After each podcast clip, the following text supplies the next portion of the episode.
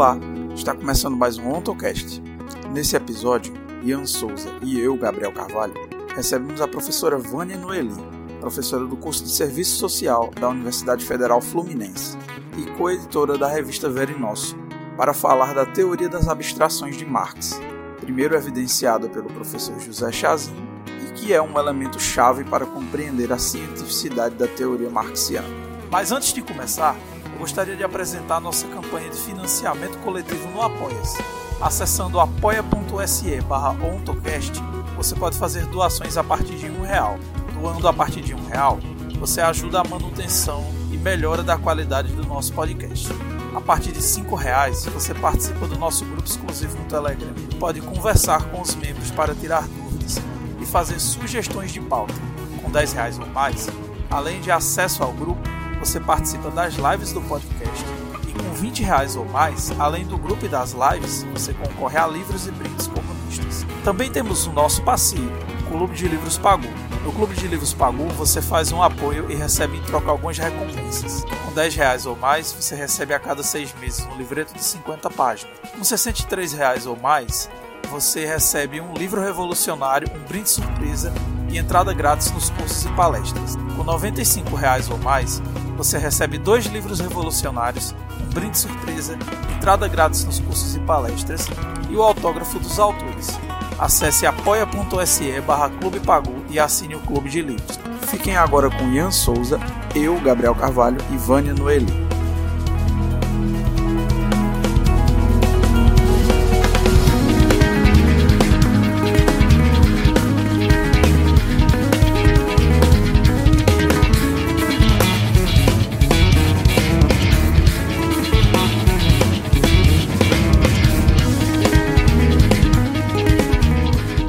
Dia, boa tarde, boa noite. Está começando mais um Tocast, o seu podcast de divulgação científico-filosófico à luz do marxismo.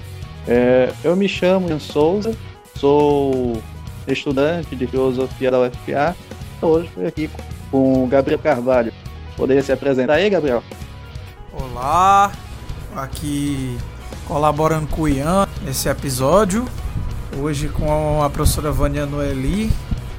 É, Para quem não me conhece, está ouvindo o podcast pela primeira vez. Eu sou estudante de Ciências Sociais da Universidade Federal do Vale do São Francisco e eu estudo a área da filosofia da ciência nas ciências humanas. E como o Gabriel já falou, a nossa convidada de hoje será a professora Vânia, Vânia Nori Ferreira e que vai falar um pouco sobre um assunto muito interessante que é sobre a teoria das abstrações de Marx. Mas antes de a gente começar este assunto, eu gostaria que a professora Vânia se apresentasse também ao público. Ok, obrigada a vocês dois, Gabriel e Ian, pelo convite para estar aqui hoje conversando com o público de vocês. Eu sou formada em Ciências Sociais pela Fundação Santo André, sou mestre e doutora em Ciências Sociais pela PUC de São Paulo, é, sou coeditora da revista Verinócio, que é uma revista que divulga trabalhos no âmbito do marxismo e das é, teorias contracorrentes e sou profe atualmente professora da UF, Universidade Federal Fluminense, Campus Rio das Ostras. Estou feliz de estar aqui, mais uma vez agradeço pelo convite. E como já falamos anteriormente, o nosso assunto de hoje será sobre a teoria das abstrações de Marx. E para começar, para começar a nossa conversa, a nossa primeira pergunta para a professora Vânia é por que a teoria das abstrações de Marx seria válida apenas para o ser social? Certo. É, veja só, Marx diz lá no prefácio, a primeira edição do Capital, que na análise das formas econômicas não valem é, instrumentos que se utilizam nas ciências da natureza, por exemplo, né? Não valem microscópios, desculpem, ou reagentes químicos. É, então, nós temos de substituí-los pela única forma pela qual nós conseguimos apreender o mundo humano, que é pela faculdade de abstração. Então, brincando aqui, né, eu não consigo realizar um exame num laboratório de biologia, né, realizar um exame da cabeça do ser humano e lá constatar qual é a qualidade, o nível da sua consciência. Eu não posso levar um, um trabalhador e um patrão para um laboratório de física e lá tentar medir a intensidade da luta de classes entre eles. Né? Também não posso é, chegar num laboratório de química e tentar decompor a mercadoria nos seus elementos constituintes, né, e ver se, se sai lá do, do, do outro lado do decantador, de um lado matéria-prima, do outro força de trabalho, ou algo que o valha. Né? Eu não consigo fazer esse tipo de experimento. Então, eu tenho de substituir os, os experimentos próprios das ciências da natureza pela forma científica de apropriação do ser social, que é justamente a abstração, a força de abstração, é, é, que é reproduzir a, o social como um concreto pensado. Né? Então, a força de abstração é essa, essa competência intelectiva, essa capacidade para abstrair momentos centrais das coisas e das relações estudadas. Então, é um órgão peculiar, segundo diz o Chazin, né, no Estatuto Ontológico, o livro no qual ele lança essa ideia de teoria das abstrações, é o, o órgão peculiar da individualidade no que diz respeito à apropriação ideal da sociedade enquanto um objeto. Então, a força de abstração e a, a, a, teoria das abstrações é válida apenas para o âmbito do ser social, porque aqui não são válidas outras formas de experimentação que, são, que estão disponíveis para o campo das ciências da natureza. E aqui a gente tem então de escolher outra forma de se apropriar do real, e essa forma tem de estar acorde, tem que estar ser pertinente à própria natureza do objeto apropriado. E é por isso, então, que a gente recorre a isso que Marx chama de força da, da, da desculpa, força de abstração. É um procedimento que está adaptado ao objeto, né, ou mais especificamente à coisa que deve ser estudada, e porque essa coisa é que tem a prioridade ontológica. Né? É, então eu tenho que levar em conta a especificidade do, da, da, do âmbito social, da sociedade, né, do mundo histórico humano, e vou estudá-lo pela maneira como eu posso fazer, que é pela força de abstração. Então, Vânia, agora que você deu uma ideia geral sobre o que seriam essas abstrações, né? Na sua obra de fundamentos para o Capital, né, que Marx escreveu, que hoje a gente tem como os Grundris, ele diz que o concreto é o ponto de partida para o entendimento. Considerando que o papel das abstrações para a subjetividade e toda a discussão filosófica em torno do papel do entendimento, considerando isso, é possível a gente afirmar que o entendimento seria responsável por esse processo abstrativo e de apreensão dessas categorias do real? Para responder a essa questão, a gente precisa voltar um pouquinho atrás né, e entender um pouco mais o que é especificamente a, teoria das abstrações.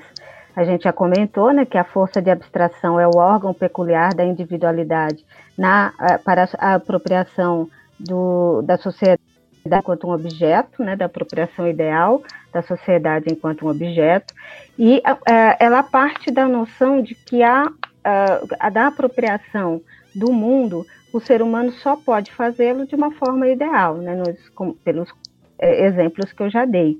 Então, ele é obrigado a criar, a, a, a abstrair, melhor dizendo, a tirar da realidade determinadas categorias simples que são justamente as chamadas abstrações. São categorias simples ou determinações mais simples que derivam da própria coisa. Né? Então, elas refletem, elas são formas de ser dadas na realidade efetiva, e daí que eu tento também, pelo esforço intelectivo, reproduzi-la pelo pensamento. Então, eu tiro, né, a partir da própria realidade, é, elementos para é, é, elevar né, esse, esses elementos a categorias simples, para a partir deles começar a compreender a realidade. Eles não são é, idênticos, essas categorias simples, essas abstrações ontológicas, não são idênticas a conceitos do, do, tipo sociológico, né, do tipo weberiano, como o tipo ideal, que é, escolhe aleatoriamente elementos do real, cria um conceito que não existe, que não pretende existir na realidade efetiva, né, e a partir dali ele esquece a realidade e passa apenas a estudar o tipo ideal. Não se trata nada disso aqui. As categorias simples, as abstrações ontológicas das quais Marx fala que Chazin está repetindo, elas são formas do ser e, portanto, existem, né? estão dadas na realidade efetiva. Por que, que eu apelo a essas abstrações? Porque elas evitam a repetição, né? eu posso desculpa, eu posso pegar atributos mais gerais repetidos ao longo da história ou de várias é, é, configurações so societárias, sem precisar ficar apelando à repetição cansativa dos mesmos elementos. E aí, a partir dela, eu consigo, pela comparação, também é, verificar quais são as diferenças essenciais. Né? Então, elas servem a esses dois pressupostos ligados inicialmente, que é evitar a repetição, então eu abstraio determinações, peculiaridades históricas, circunstanciais, né, sociais específicas, e por comparação eu vou destacando a diferença essencial entre uma e outra é, dessas categorias que eu estou é, é, é, elaborando a partir do real, né, não da minha cabeça. E depois eu vou depurá-las, né, daqui a pouco eu falo sobre isso, vou fazer o processo de viagem de retorno, como diz Marx, né, para é, novamente trazer a elas todos os elementos é, constituintes que eu isolei nesse primeiro momento. Eu fui obrigada a pegar as coisas de uma forma mais simples para poder isolar uma, determinadas características, compreendê-las ali, como se fosse é, mal comparando, né, no próprio laboratório uh, das ciências da natureza, em que todas as circunstâncias são controladas, né, todos os experimentos são feitos de forma a não ter interferência exterior, eu faço algo semelhante a isso no que é possível fazer no âmbito das ciências sociais, né?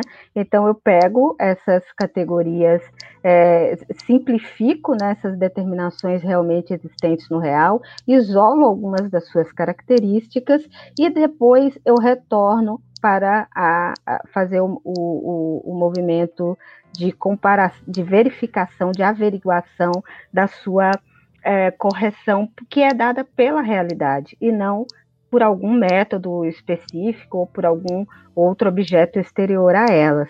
É, Marx a chama de essas, essas categorias, né, essas abstrações, de abstrações razoáveis. Elas são razoáveis justamente porque elas fazem o registro adequado da realidade. Né? E aí, depois de é, registrada essa, uh, essas categorias simples, eu vou retornar e começar aí sim a elaboração teórica. Eu ainda não cheguei ao ponto de fazer ciência propriamente dita. Né? Eu estou fazendo algo que, inclusive, os, os, bons economistas políticos faziam também, e aí eles ficavam nesse momento. Para Marx, não. Né? Eu cheguei aí apenas a, ao ponto de partida da elaboração teórica. Resta, então, fazer o caminho de volta, que é justamente olhar a realidade, comparar, comparar é, essa realidade com o que eu pus como elementos centrais da categoria simples, né, das abstrações razoáveis, e fazendo a, a comparação, a intensificação ontológica, a depuração, a especificação e a articulação dessas categorias. Ou seja, é, dizendo de um modo simples. Né? Nesse processo, é o ser que é chamado a parametrar o conhecer no dizer de Chazin. Porque eu não vou ter um conceito separado da realidade, não é esse o objetivo. A, o ser é uno com aquilo que é. Então, nessa medida, a minha categoria que quer expressar a realidade efetiva, ela tem de ser parametrada pela realidade.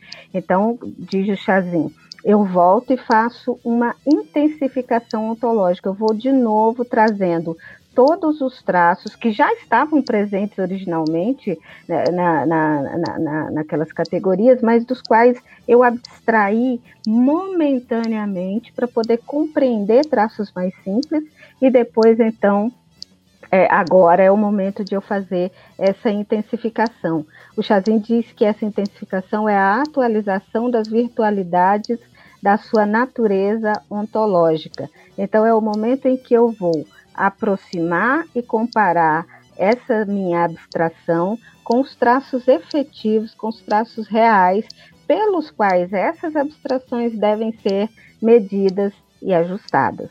Faz parte, então, desse processo de é, intensificação ontológica alguns passos, né, que eu vou falar aqui apenas rapidamente, que seriam a especificação, a delimitação e a articulação dessas categorias é, para que elas vão perdendo a abstratividade, vão ganhando densidade, particularização, concreção, né? E para que elas vão sendo conectar, vai sendo demonstrada, porque isso já existe na efetividade, mas que a categoria consiga demonstrar a conexão íntima que existe no objeto estudado em si mesmo, né, dentro de si mesmo e com as outras categorias. Então, é, é um momento em que eu vou mostrando a atribuição íntima de todo o ser, que é a relação é, com outros seres. Uh, e vou mostrando nesse momento fundamental da articulação, que é o momento final, segundo o Chazin, da teoria das abstrações, no momento final do trabalho das abstrações, melhor dizendo, eu também preciso mostrar que as articulações, as conexões que se dão entre essas categorias, elementos dentro dela e outras categorias, essas relações são paritárias em alguns momentos, então elas estão no mesmo nível, mas também há algumas que são subordinadas e há outras que são sobreordenadas. Ou seja, há, um, um, há, há algumas categorias que são subordinadas a outras, que são justamente as articuladoras é, mais decisivas, aquelas mais diretivas é, em relação a um determinado elemento daquela categoria, que é o que o Chazin chama, reproduzindo Lukács, de momento preponderante, né, que é o que é, é aquela categoria estruturante, é o elo tônico, é aquela que sobredetermina as demais categorias.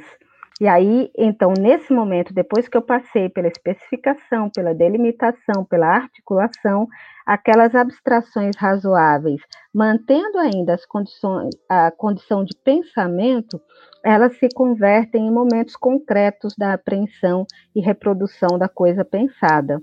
É, aí ela se torna então concreto pensado, né? Ela se partiu ali do empírico e passou pelo trabalho das abstrações até chegar então a esse concreto pensado. Por isso que o Chazin diz que o modo de produção, que desculpa, o método marxiano é o modo de produção de concretos é, de, concretos de pensamentos a partir da destilação prévia de abstrações razoáveis. Então, assim, muito simplificadamente, né, muito rapidamente, essa é a ideia da teoria das abstrações, né? Essa é uma, uma síntese da teoria das abstrações. Então, a partir dessa, desse, dessa exposição bem sintética, né, muito rápida que eu fiz aqui, uh, do que seria a teoria das abstrações de Marx, a gente percebe que uh, o ponto de partida desse processo é o concreto, né? É, dizendo de outra maneira, o concreto está presente o tempo inteiro nesse trabalho de, das abstrações, porque ele é o parâmetro principal tanto da aferição da razoabilidade daquelas categorias é, primárias, né, mais simples, das abstrações razoáveis. Então, eu verifico se elas são razoáveis pelo, pela forma como elas estão reproduzindo o concreto, né, se elas estão sendo fiéis à reprodução a, a, a teórica ideal né, do que o concreto apresenta. E por outro lado, para ver também a concreção das abstrações, para fazer essa concreção por esse trabalho que a gente mencionou da intensificação ontológica em várias, é, vários momentos, né, vários, várias sequências aí de procedimentos. Uh, então, quando a gente se dispõe a é, decifrar a realidade, uh, objetiva, né? não basta você ter essa, essa vontade de decifrar a, a, a realidade objetiva, da mesma maneira, e essa honestidade, né, de fazer isso honestamente, da mesma maneira que não basta querer ter um roteiro analítico é, preliminar, né, porque ele, nenhuma dessas coisas, nenhuma dessas é, características né, subjetivas, seja ela o método, seja ela a honestidade teórica, isso não substitui o desafio das próprias coisas, ou seja, a análise das coisas propriamente ditas. É, e diante disso, então, diante dessas coisas, o sujeito sem mapas, sem atalhos, como diz o Chazin, ele deve desvendar o objeto é, em suas diversas características, né? Seus, sua gênese, sua especificidade, sua articulação é, interna e externa, como eu já mencionei. Então, é, o que eu quero dizer é que a compreensão da concreticidade de, demanda um esforço intelectivo de ultrapassar as formas fenomênicas mas nesse processo, eu não estou construindo na minha mente, né? Já antecipando aqui um pouquinho. O real é que é o ponto de partida concreto, que é reproduzido pelo pensamento, e quando reproduzido pelo pensamento, ele assume a feição de concretude pensada. Por isso que Marx diz né, que o ideal é o material traduzido e transposto na cabeça do homem. E aí, então, é, é, indo mais diretamente, né, Marx, naquela famosa passagem do, do texto sobre Wagner, é, ele diz: Eu não parto nunca de conceitos. Ele fala isso, inclusive, em outros momentos também. Por que isso? Porque as categorias marxianas elas não são construtos ideais meramente ditos no sentido do, dos, dos, conceitos é, é, weberiano, né, ou positivista, ou de outra sequência. Ela não é um, um, um arranjo teórico do pesquisador para melhor compreender, uma, ordenar uma realidade a partir dos elementos que ele acredite que sejam é, importantes, que ele queira iluminar, que sejam do seu, do seu interesse. As categorias marxianas, elas são propriedades ou atributos inerentes ao próprio ser, capturadas pelo pensamento, porque esta é a única maneira de a gente se apropriar da realidade social, como já foi mencionada. Então, elas estão dadas tanto na realidade quanto na cabeça. Elas estão duplamente dadas. Então, elas se referem a determinadas categorias particulares, mas elas é, de um ente dado. Então, isso quer dizer que elas não são abstratas elas não valem em todo tempo, em todo lugar, né? É, ela não é simplesmente uma criação do entendimento nesse sentido de que eu pego situações as mais abstratas possíveis que eu encaixo qualquer realidade nela para ser compreendida, nada disso. Elas se referem a determinações particulares de um ente particular, de um ente dado. Então, elas procuram capturar as relações sociais, os entes, as coisas concretas, efetivamente concretas. E é por isso que essas categorias não têm uma validade abstrata, né, absolutamente abrangente. A validade dela também é determinada segundo situações históricos sociais dadas. Para repetir, então, de uma maneira mais é, direta, né, as categorias são a reprodução mental do existente e elas não se confundem com a, a, o procedimento de Hegel, que uh, constrói as categorias na mesma medida, supostamente, né, em que os seres vão sendo constituídos. Não se trata disso. Aqui se, tra se trata da apreensão teórica, da reprodução teórica de seres que existem realmente e que com categorias determinadas em vez de categorias abstratas. No seu artigo, A Teoria das Abstrações de Marx, o método científico exato para o estudo do ser social, Logo no título, fica claro que para você a teoria das abstrações possui um estatuto científico superior às outras teorias ou formas de estudar o ser social. Em linhas gerais, o que garante essa superioridade? O que garante essa superioridade é justamente o ela estar adequada ao objeto que ela quer estudar, né? que ela quer compreender, que ela quer aprender teoricamente e reproduzir essa apreensão concreta desse objeto ideal, né? desse objeto real né? no seu formato ideal.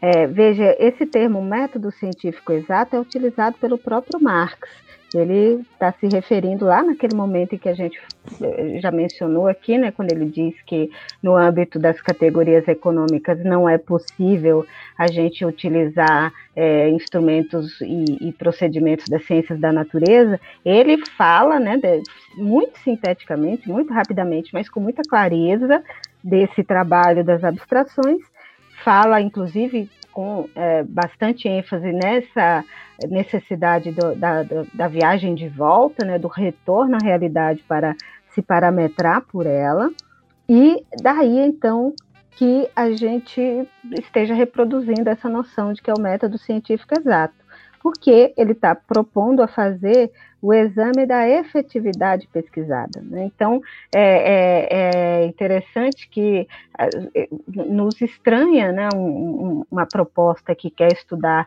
o objeto por ele mesmo, porque a gente está mais estudada, acostumado, desculpa, a estudar, a, primeiro, antes de tudo, um método. A gente interpõe entre nós e a coisa que a gente quer estudar um arranjo teórico preliminar pensado originalmente na nossa cabeça, né? E que outros teóricos têm outros arranjos também pensados segundo suas opiniões, suas visões de mundo, e às vezes ficam se digladiando entre si para ver qual que está certo, né? E aí cada um diz que o outro é que está certo. E Marx está dizendo aqui, né? Que em vez, Chazin está dizendo aqui que em vez de a gente ficar falando, né, discutindo um discurso sobre o próprio discurso, sobre o próprio método, a gente tem que deixar de fazer esse desvio e ir direto estudar a coisa. Marx diz isso de outra maneira também em outro momento, quando ele fala que não há estrada real, né, não há atalho para a ciência, apenas aqueles que se dispuserem a galgar suas escarpas cortantes alçarão seus cimos luminosos. Então a gente só chega aos cimos luminosos do saber, do entendimento, da compreensão adequada da realidade se a gente se dispuser a escal, é, galgar, né, a subir essas escarpas, né, cortar as mãos ali, ter um esforço intelectivo que é é, significativo. Não é fácil chegar a esse entendimento. E não há, como eu já mencionei, um, é, um método que te facilite para isso, né? Algo que você interpõe entre você e a coisa e que te facilite estudar a coisa, de forma alguma.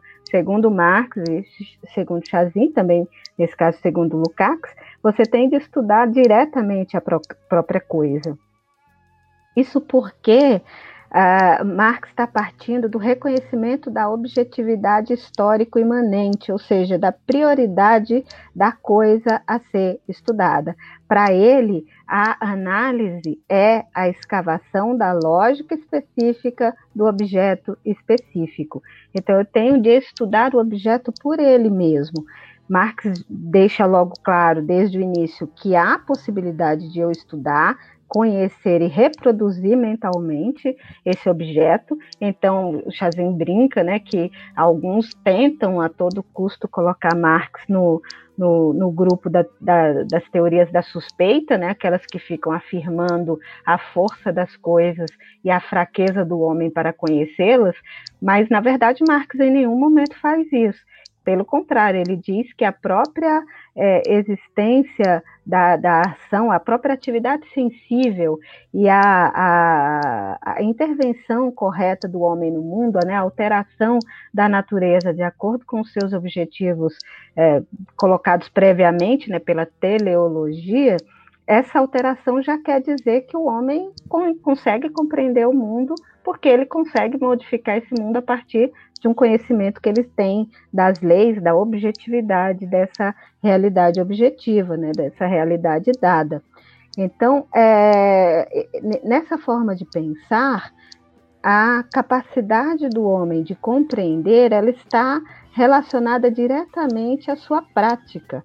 Na prática, está incorporado o conhecimento como um dos seus momentos.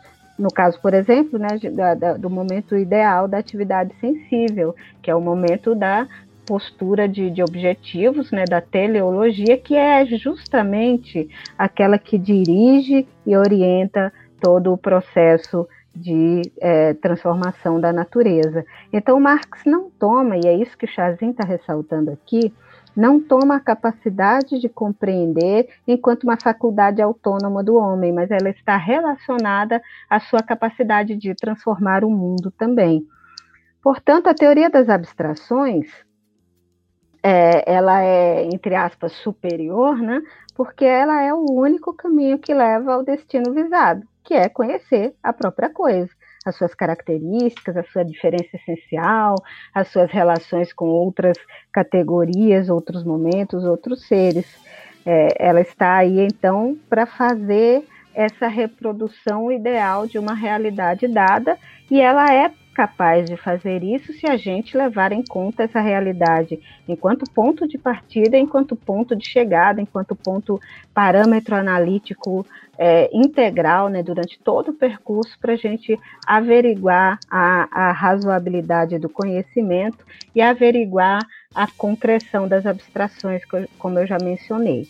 Ok? Então não é uma superioridade metodológica, é uma superioridade baseada na uh, escavação do próprio ser, é que ela não interpõe nenhum uh, desvio né, entre si e o próprio ser.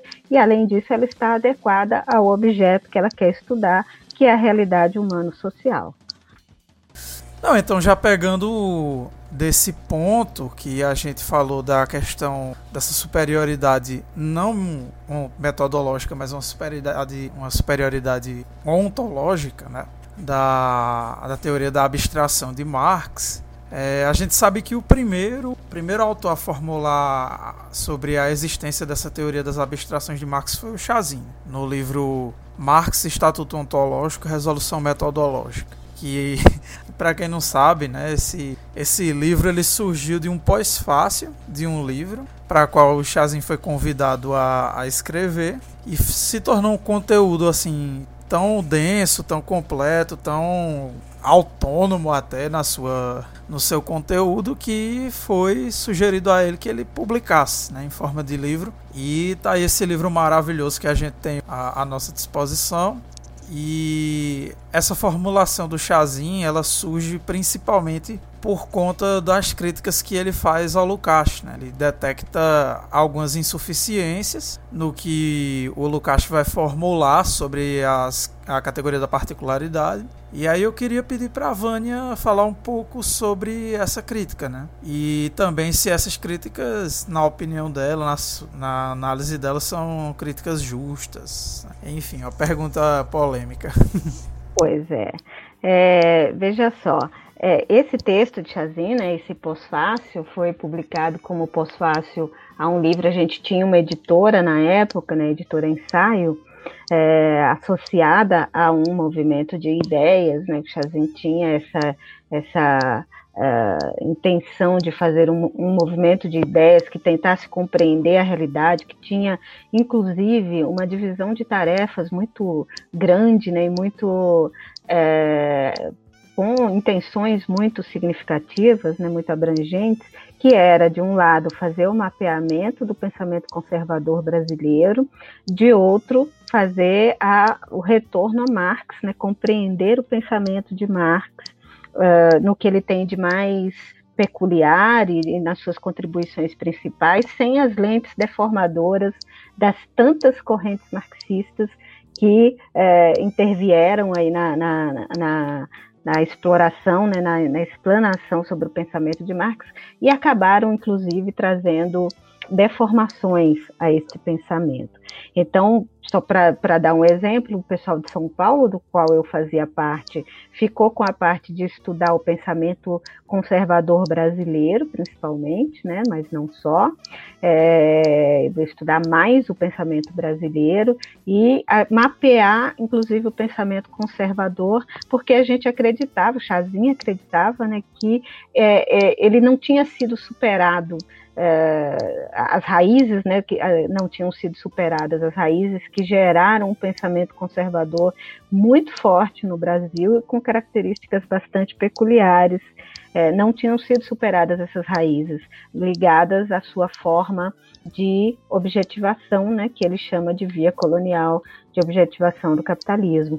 Esta, esta elaboração sobre a via colonial ela é bastante original também, embora ela se é, aproveite, né, esteja sobre os ombros de teóricos como Caio Prado Júnior. Esse autor é extremamente significativo para o pensamento de Chazin. Chazin trabalhou com ele, inclusive, na, na, revista Brasiliense, né? tinha uma proximidade com ele, do mesmo jeito que tinha uma proximidade com Florestan Fernandes, com quem ele esteve junto lá, próximo do movimento estudantil. Né? Então, Chazin estava ali se relacionando com pessoas extremamente bem capacitadas, e a partir dessas teorias, nas quais ele sem dúvida se inspirou, mas as quais ele superou, né? Ele buscou entender a realidade nacional uh, com esta uh, formulação da via colonial de objetivação do capitalismo que procura dar conta da forma específica como o Brasil chegou ao capitalismo, com suas características que não foram superadas ao longo do século XX e que não foram superadas até hoje. Né? Nós estamos vendo aí ainda hoje, embora num, numa situação completamente diferente, porque nós estamos numa etapa global, né, no momento global do capital, nós estamos ainda vendo a reiteração de algumas das características da via colonial.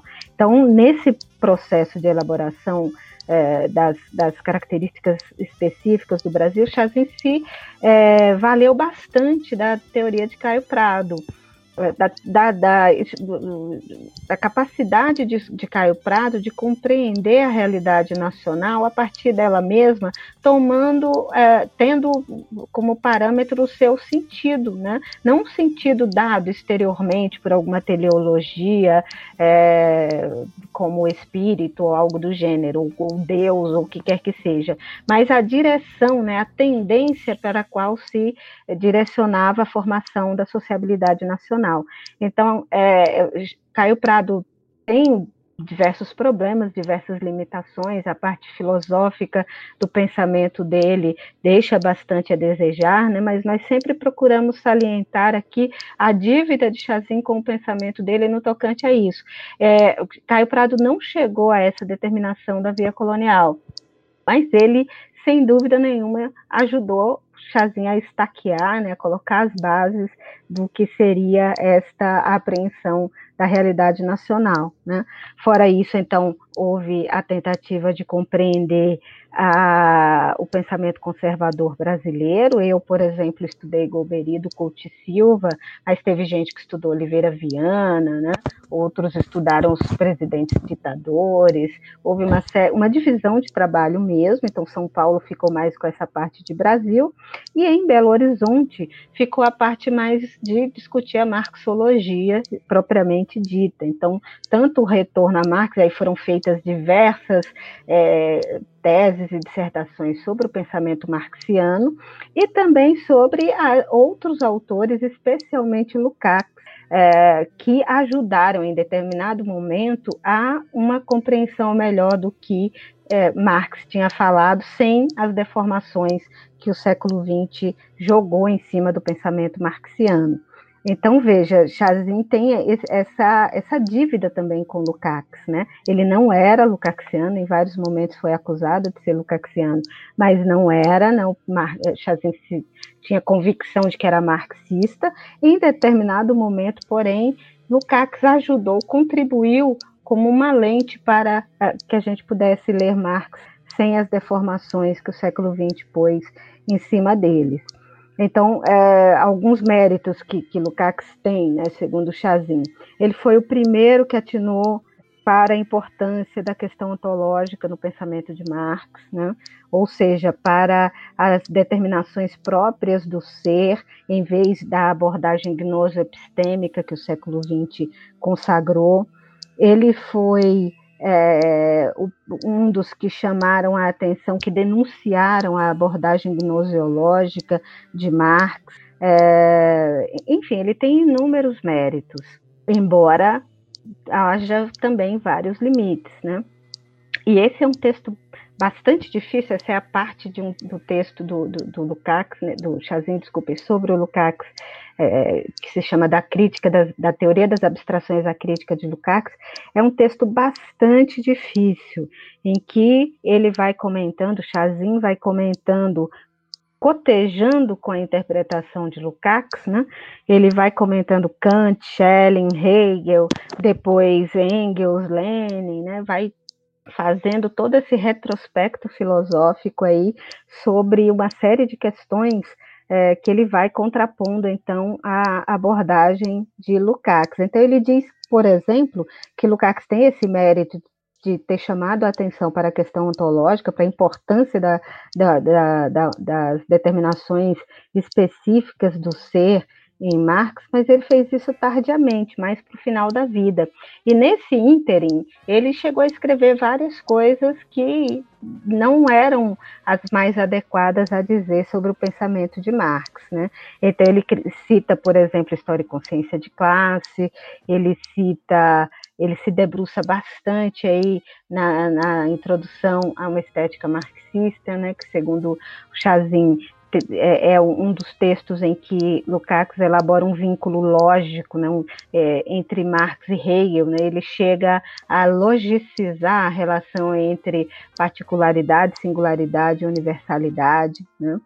Uh, e, e, assim, a, ele vai a, a, acompanhando em diversos momentos o pensamento de Lukács para denunciar, antes de tudo e principalmente, esse, é, essa aproximação extrema de Hegel com Marx, né, ou de Marx com Hegel, né, que ficaria melhor, que Lukács faz.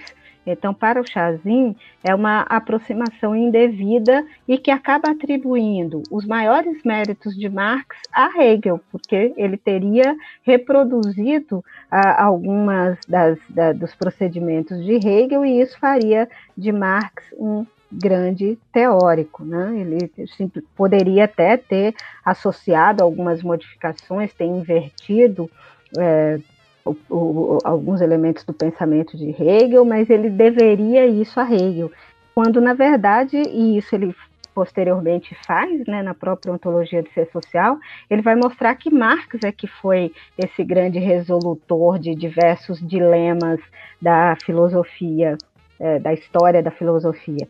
Então, nesse livro em particular, no qual o Chazin se debruça bastante, Introdução a uma Estética Marxista, é, há um, um vínculo extremo e até uma logicização da relação entre universalidade é, particularidade e singularidade como se fosse uma resolução, como se fosse um método, né, a ser utilizado em todos os lugares para trazer ao mesmo tempo o universal e o singular para a análise dos diversos objetos que estariam ali sendo estudados. É, outra coisa que, que Chazin critica é o uso, é, é, é a citação né, de Lukács de que da categoria totalidade, e ela estaria então é, posta né, ali de, de, de, tal maneira que ela ordenaria uh, a análise de, de, da realidade, enquanto que o Chazin contrapõe isso e faz a analítica das coisas. Ele estuda as coisas por elas mesmas.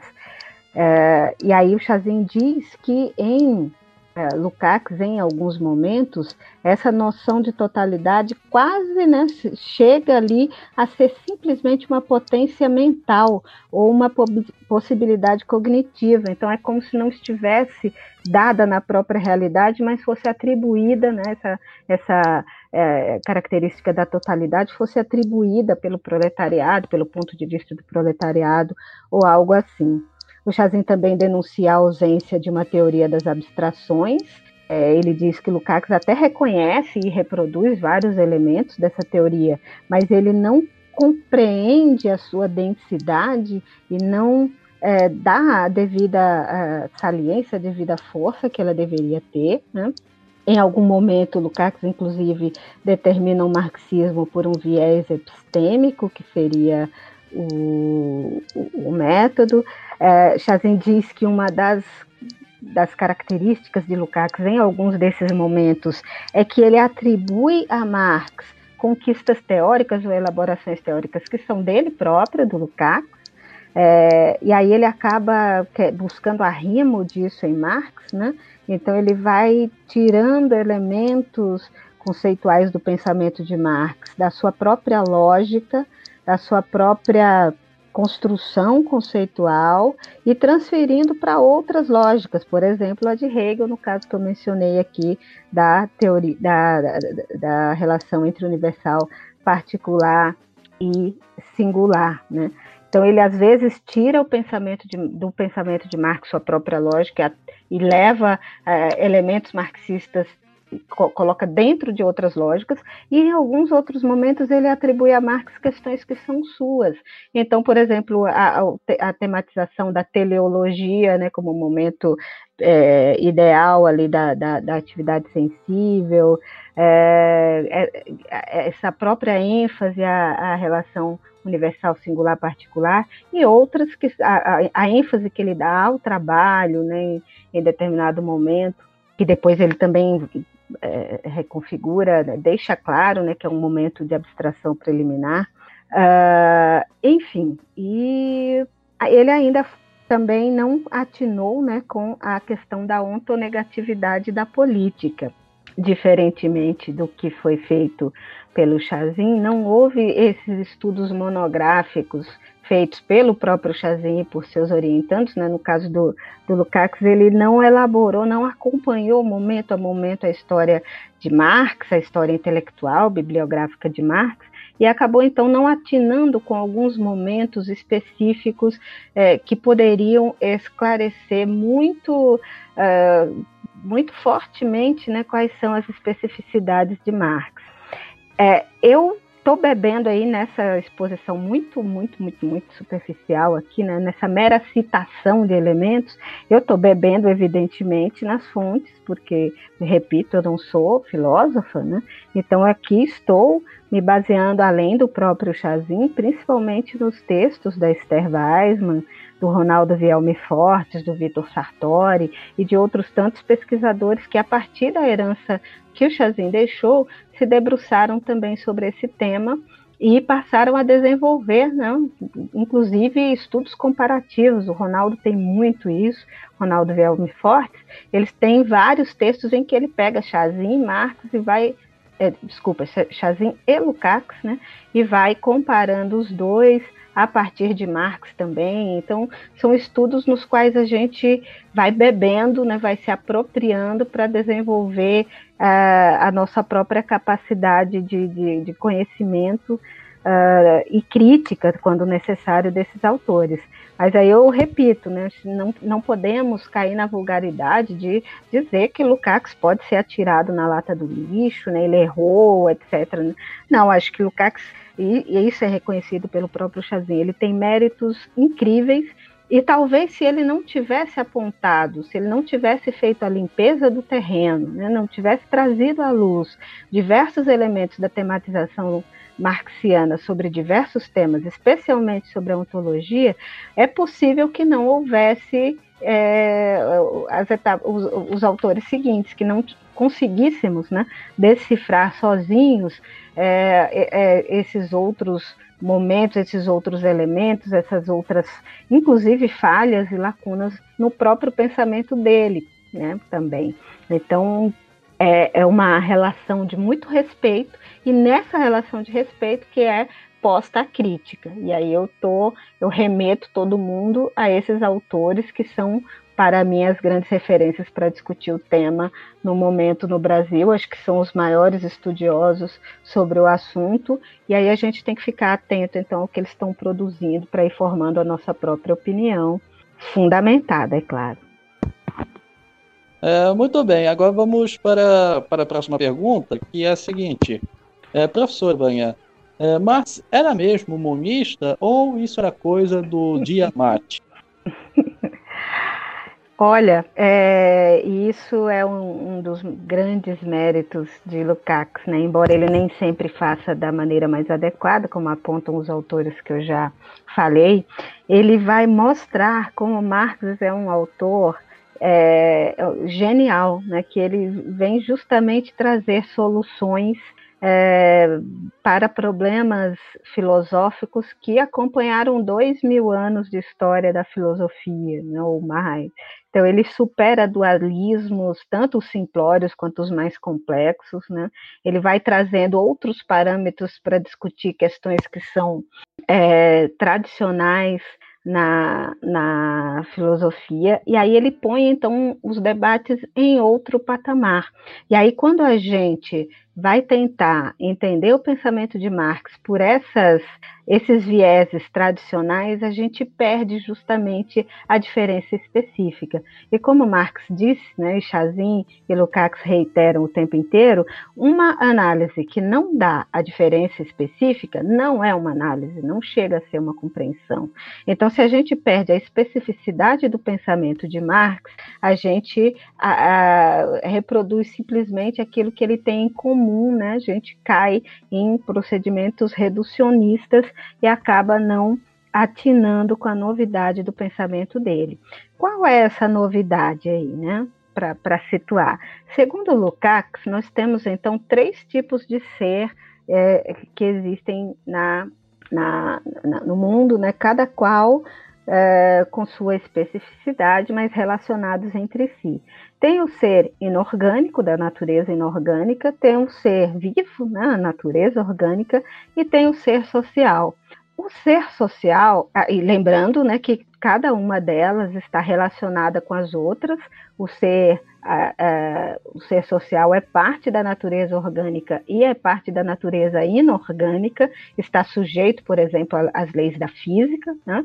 mas cada um deles vai tendo cada vez mais suas distinções, né? vai sendo cada vez mais diversificado e distinto dos, dos anteriores, embora entrelaçados, embora nunca possam ser completamente dissociados um um do outro. Então, de, dessas três esferas do ser, a natureza inorgânica, a natureza orgânica e o ser social, esta última é absolutamente nova. Ela não está dada na natureza, ela é construída pelo próprio homem. E é, é interessante isso porque é, é, é, algo completamente novo em todos os sentidos. Né? No âmbito do ser social, no que se refere ao ser social, tanto a sua objetividade quanto a sua subjetividade são próprias pela, são dadas, né, são postas pela sua própria praxis, pela sua própria atuação no mundo.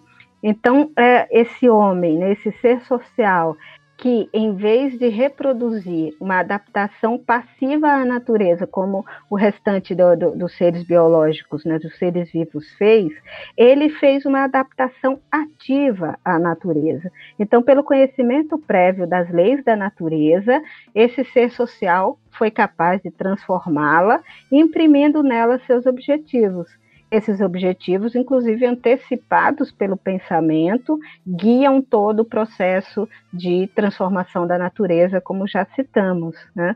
Então, veja, é, uma, é, é um ser que se autocria, cria a si mesmo e, e ao uh, transformar o mundo, ao transformar a natureza, ao fazer esse metabolismo, essa troca com a natureza, ele cria, uh, não só transforma a natureza, como cria a si próprio. É um ser autoposto. É, é, um, é um ser que transforma o mundo pela junção da prática social, da atividade prática, né, da praxis, com a forma subjetiva que lhe é pertinente, que faz parte dessa praxis, porque o, o homem, sempre que ele atua, existe essa, esse momento anterior em que ele pensa, e o momento é, contínuo em que ele avalia sobre o que está fazendo, né, ele faz avaliações, ele pensa se, se está uh, agindo corretamente, se está atingindo o objetivo ou não, e, se necessário, ele pode mudar uh, a direção da sua atuação.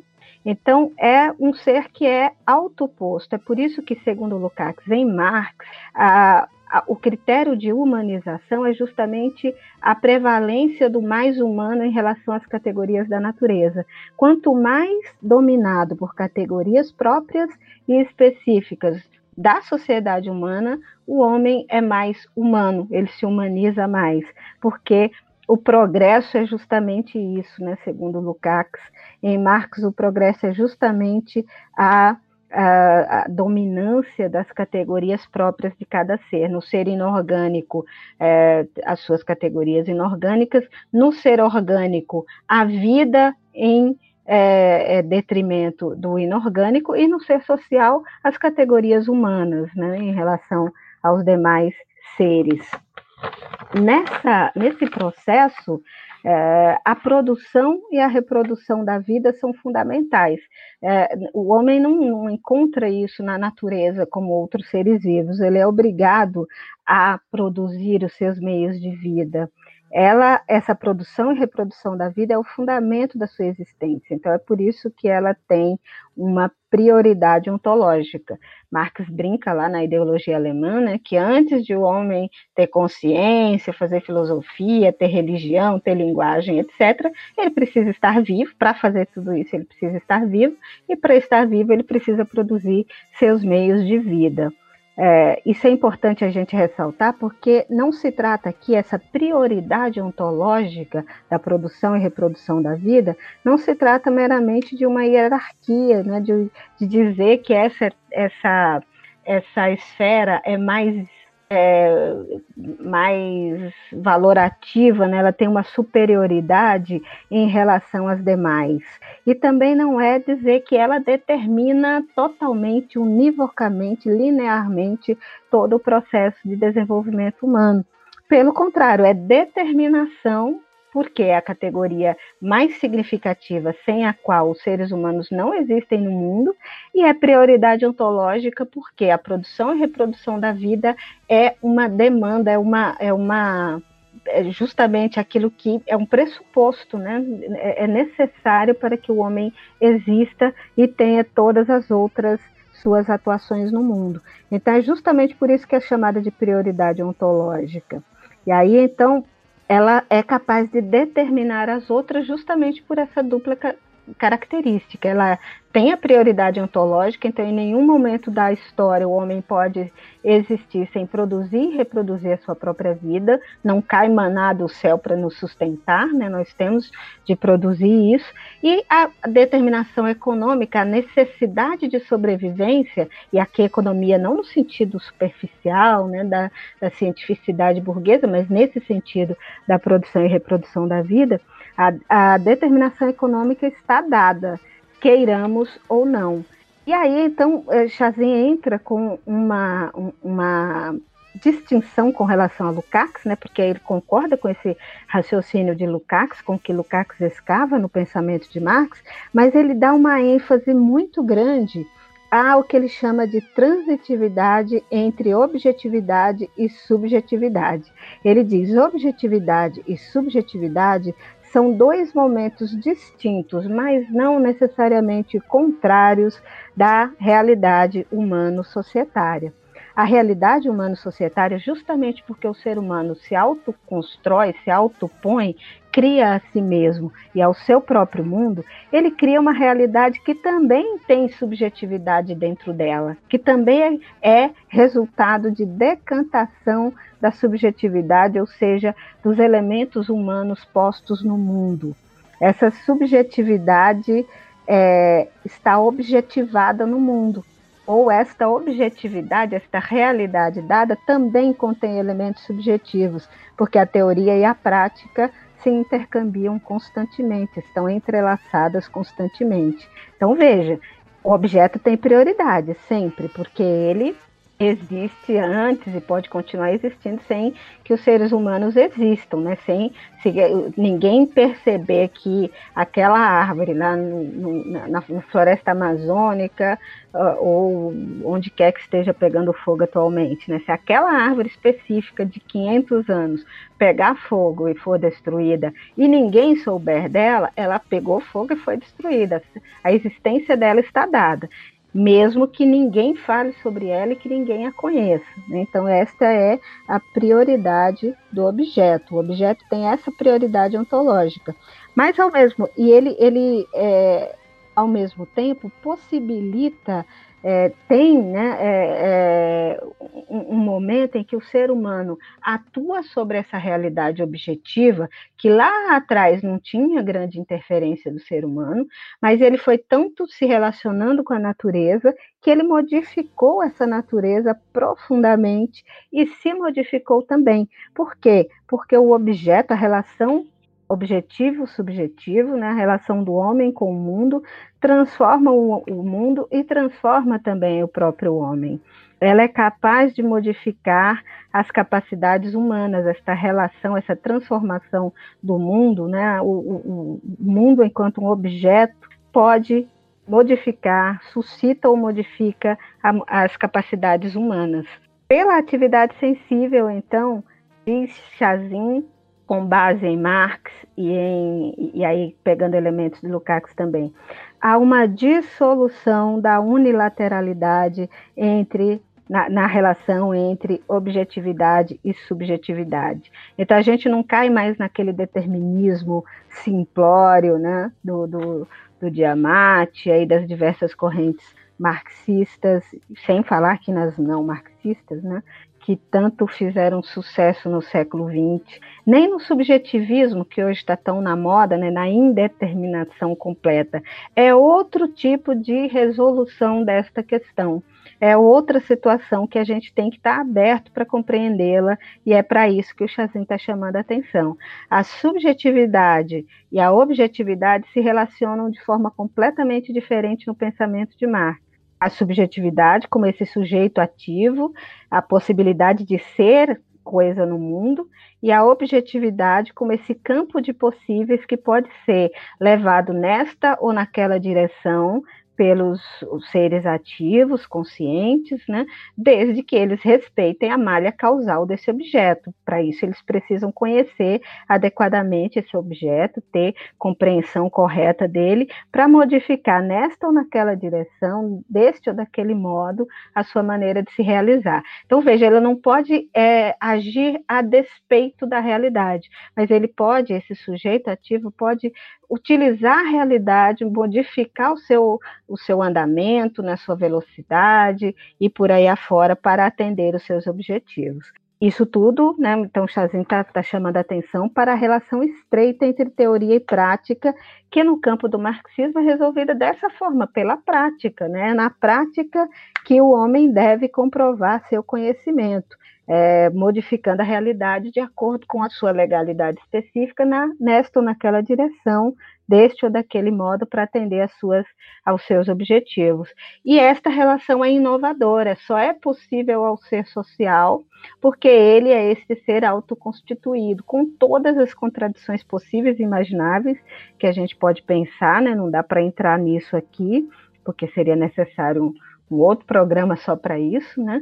Mas então, para resumir, né, sendo imediata, estas classificações é, simplistas, elas não dão conta de compreender a densidade, a profundidade e a novidade do pensamento marxiano. Elas vão junto com, com seus autores para o lixo da história, felizmente. Esperamos, né? Enfim, agora partindo para, o, para os finalmente, a professora Venha teria, tem alguma divulgação para fazer?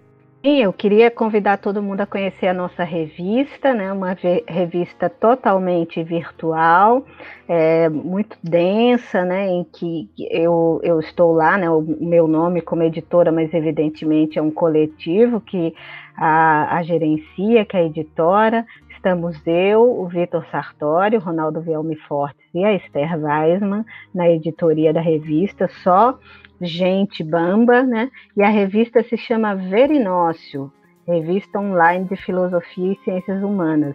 Escreve Verinócio, tá?